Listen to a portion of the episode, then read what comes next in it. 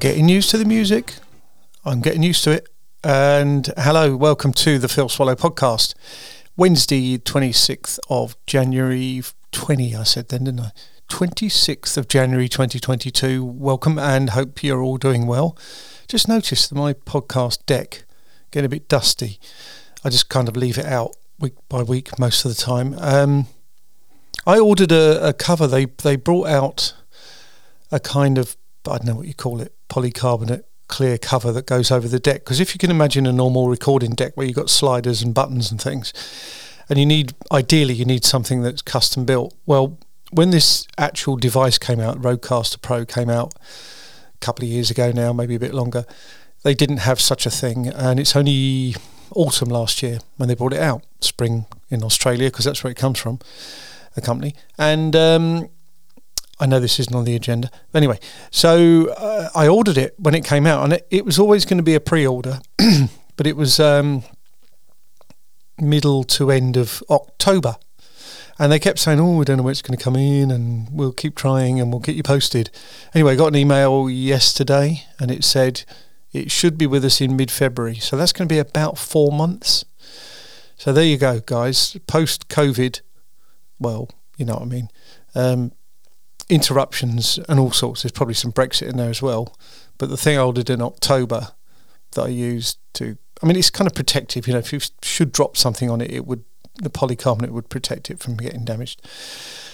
But uh, what a complete departure that was from the business in hand. Anyway, uh, we've got a bit of a packed show, I guess. Although I tend to always rattle through it, so it doesn't take a super amount of time out of your day, and hopefully you appreciate that. I'm sure. Um, but yeah, it's uh, weather's still very settled here. Actually, it's kind of boring weather. It's cold, but we don't always get a frost. We don't get any rain type precipitation stuff, so we're not getting any snow.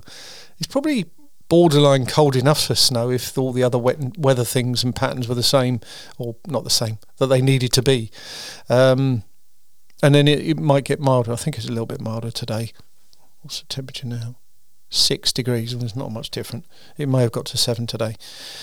Um, anyway, I will. Uh, the the well, let's get let's get going. Stop blabbering on, Philip. Um, episode 101 of the Phil Swallow podcast. This is called New Video Live because it is. Uh, it's the Kenley one, the one I've probably been talking about most for a long time.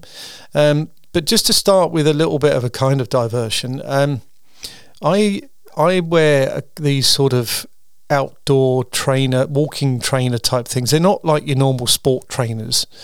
Uh, my current pair, my last two pairs, are made by Salomon. Um, I buy them because they're normally pretty good. Um, they're comfortable. I get Gore-Tex, so they've got a bit of you know rain protection and breathability built in. And by and large, I've been pretty good. Although the grip is appalling. I mean, I got through the first ones quite quick, and this has gone through the normal rubber grip, which wasn't designed to be particularly grippy. Really, it's quite poor. Um, and it's gone through to the bit the the, the, the rubber sole has worn through, so it's now into the bit that kind of is the main body of the shoe. So I thought, well, I can't let that go anymore. And there might be some deals on online. Loads of research I did looking at the reviews, and they all were saying great shoes, really comfortable, but they just soles wore through in no time. And that was things like Merrell's and Salomon and other proper makes for walking and trekking and all that stuff. I mean, I don't really go off piste very often, but you know.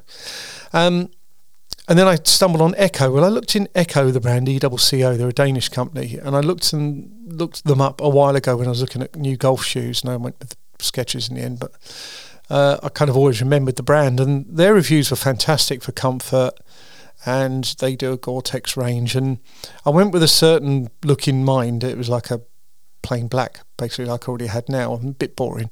Didn't have those in the shop in my size. But I did get a feel for their sizing anyway. They do this kind of size range of 10.5 to 11, which was really quite helpful for me. And I tried this blue pair, Gore-Tex, kind of light coloured sole, and they were just unbelievable. I, I referred to them to Sue as Skechers on steroids. So Skechers are good, and they give you really good kind of comfortable uh, insoles and things like that. But these were just on a different level. weren't cheap, uh, I managed to because I signed up to their newsletter. They did that thing where they give you a few quid off, ten quid off. Um, so it came to about hundred quid. But anyway, they were they were very good. I I've worn them a few times since, um, and they're wonderful. Almost like wearing a really good supportive pair of slippers out in the street. Um, and I do quite a bit of walking. I mean, I like to do my walking exercise regularly, and when I go to football, I park about a mile or so away from the ground, and there was a game on Sunday. And then it gives me a good couple of miles walk, um, but you just don't notice anything. They're they're so comfortable. So I, I thoroughly recommend the Ecco brand. And what was nice is to you know to go to the shop. I, I didn't want to keep doing the ordering and sending back malarkey, even though I was fairly confident on size. So we went to their their store in Wimbledon. It's right on the station there in the Centre Court shopping outlet. Uh, so we got got her shoes there, and then I decided I wanted a new, a more plain um, kind of what do you call them beanie hats I think because the one I one I use at the moment has got Nikon Professional Services emblazoned all over it and again, thinking of videos, and if I'm still doing them in the winter, which I will be, and I want to wear a hat, um, I just didn't want to have lots of massive, bright um, branding on them. Excuse me. um, you know, I don't edit those out, and I apologise. But uh, North Face one, subtle. It was actually made out of recycled material, which was great. Um, doing our bit. It wasn't cheap, but they did have a bit of discount off it. I'm just squeaking my bottle top. You wouldn't get this on the Joe Rogan show, probably, whoever he is. Um, but he's in the news for being anti vaxxy. And uh, yeah, so we went to Millets Blacks, their same company, I think. Got the hat, and then we decided to stop for some nice lunch. It was a brunchy lunch at Patisserie Valerie. Really nice, quick service, lovely food. Hop back on the train. We were back indoors by about 20 past two. And um, could get on with the, the business of the day, which was editing the Kenley video. So because I'd done the additional footage and I was kind of putting that all together and it was all going quite nicely. Uh, and I shared on the weekend a review copy. So the whole video that was fairly complete, and I shared it with uh, Tony, Linda, and Neil, who sort of helped put it together, my guests.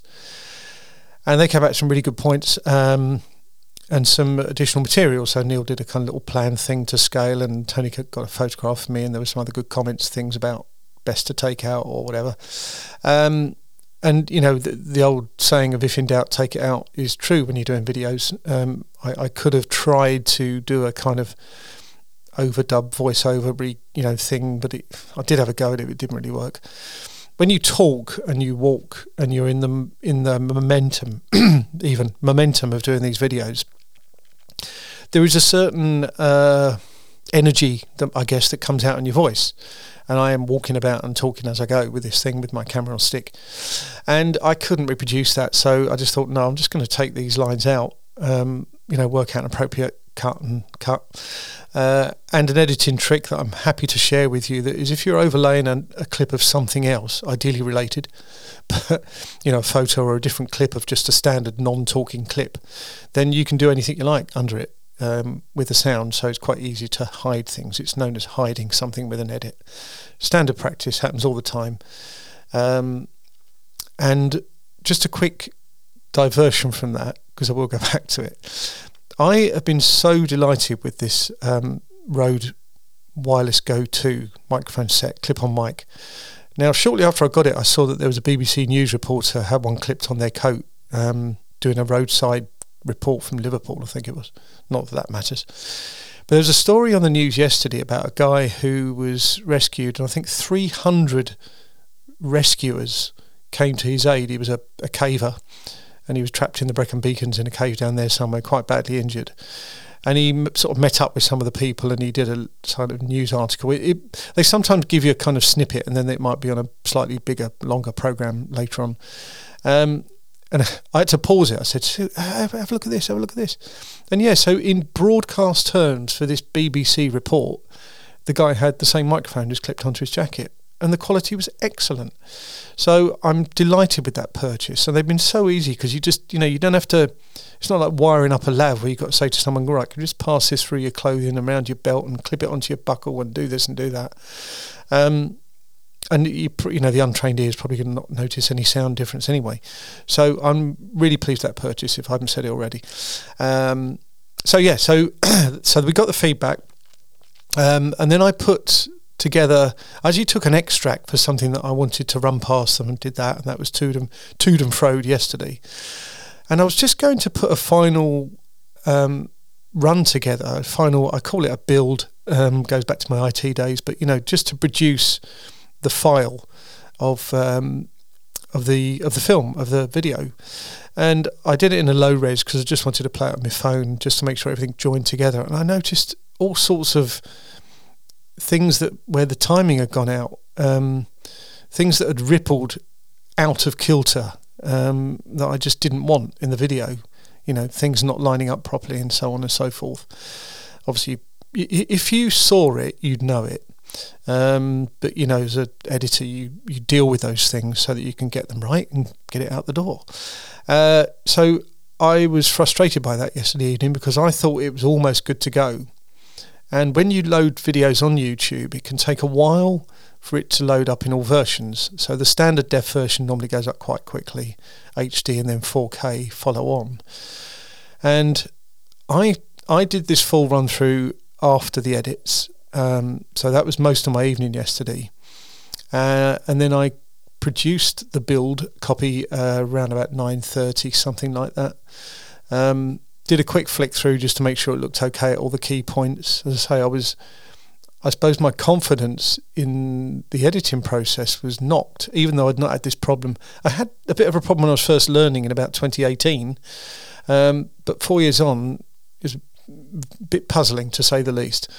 So um, I, let's say I did check, double check, double check, put the video up late last night, and it you know it went through it did the usual i mean all this is done behind the scenes you literally just upload it to to youtube and it kind of does the processing up there and it tells you what's going on and i went to bed about 11.20 11.30 last night and it was still saying processing HD version. So no surprise. And I, I really expected. So it's now 1740 on Wednesday.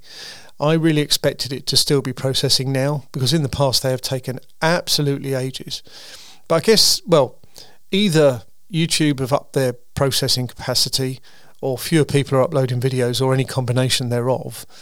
Uh, but when I got up this morning and well, when the cats got me up and I came downstairs, made a cup of tea, ten to eight, whatever. Um, it all uploaded. It was fully there, all ready to go. So what I did for today was to do some other chores here and there, but just took my time because YouTube have told me in the past that between 4 and 5 p.m. is a good time for me to upload my videos. Um, just not the table then, sorry.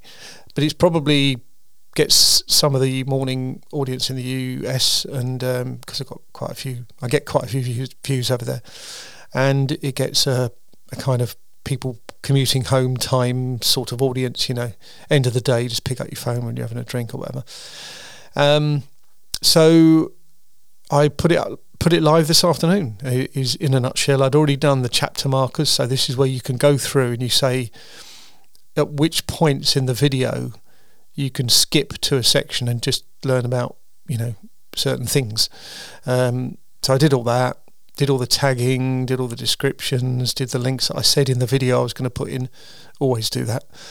Uh, went live, uh, 14 or 15 views just in the first less than an hour. Quite pleased. Um, I did some social media posting, which I don't always do.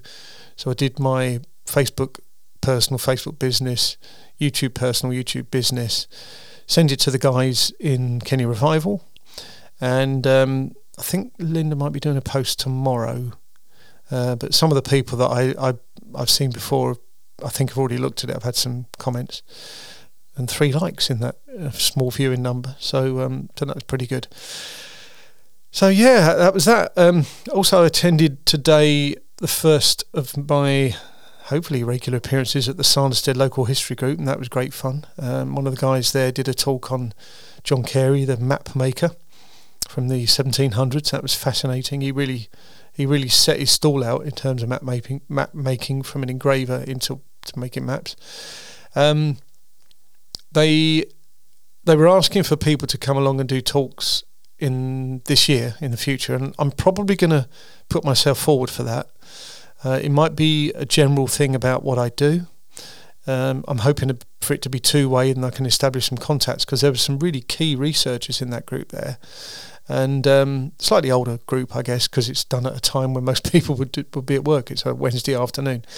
Um, but yeah, and I might also attend the Bournemouth Society meeting, which is in Caterham. That's on next Wednesday, uh, which some of those people have got kind of joint membership, or it's almost like an affiliation between the two history groups. So that was really good, really interesting, and um, you know, if I can start to find people that I can tap into their brains or look up books that they might have, it's going to be great for my research for future future content. So that's really good.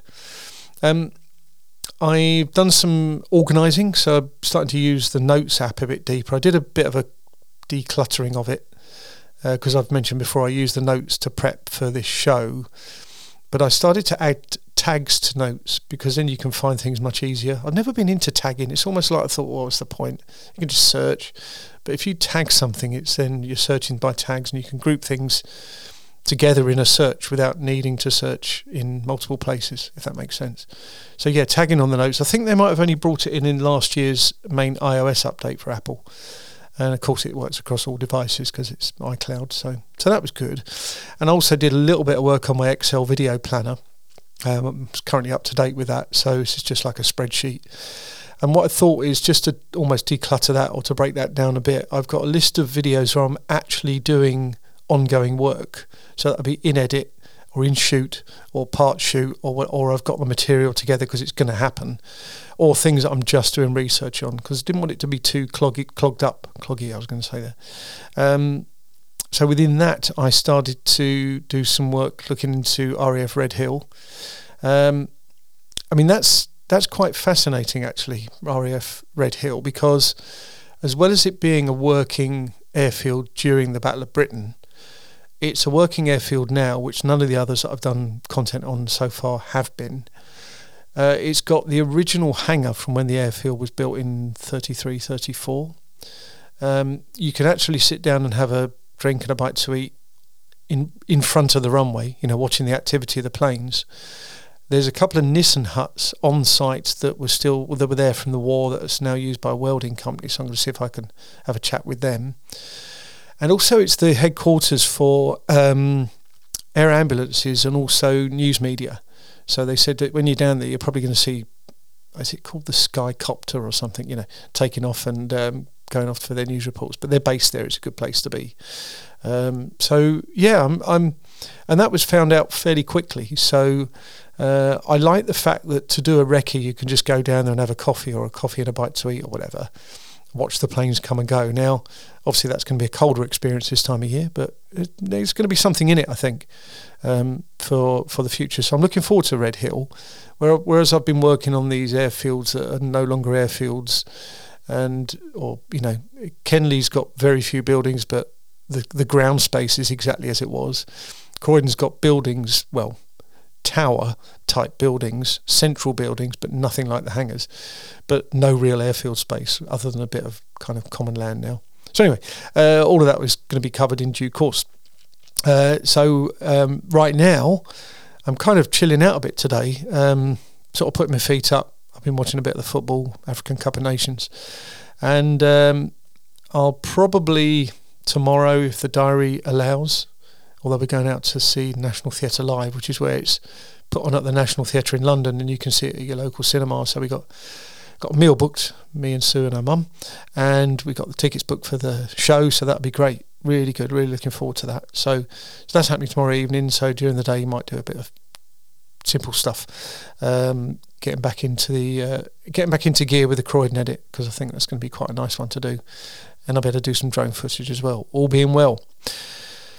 So, uh, I do talk quickly, don't I? But I mean, it's better than just being a boring, full of pauses, late night radio guy. Uh, but I'll keep talking until I get to 20 minutes on this one or thereabouts. No, uh, once again, thank you for supporting me. Thank you for listening to the show. It is really appreciated. Uh, take good care of yourself, and we'll catch up in next week's episode.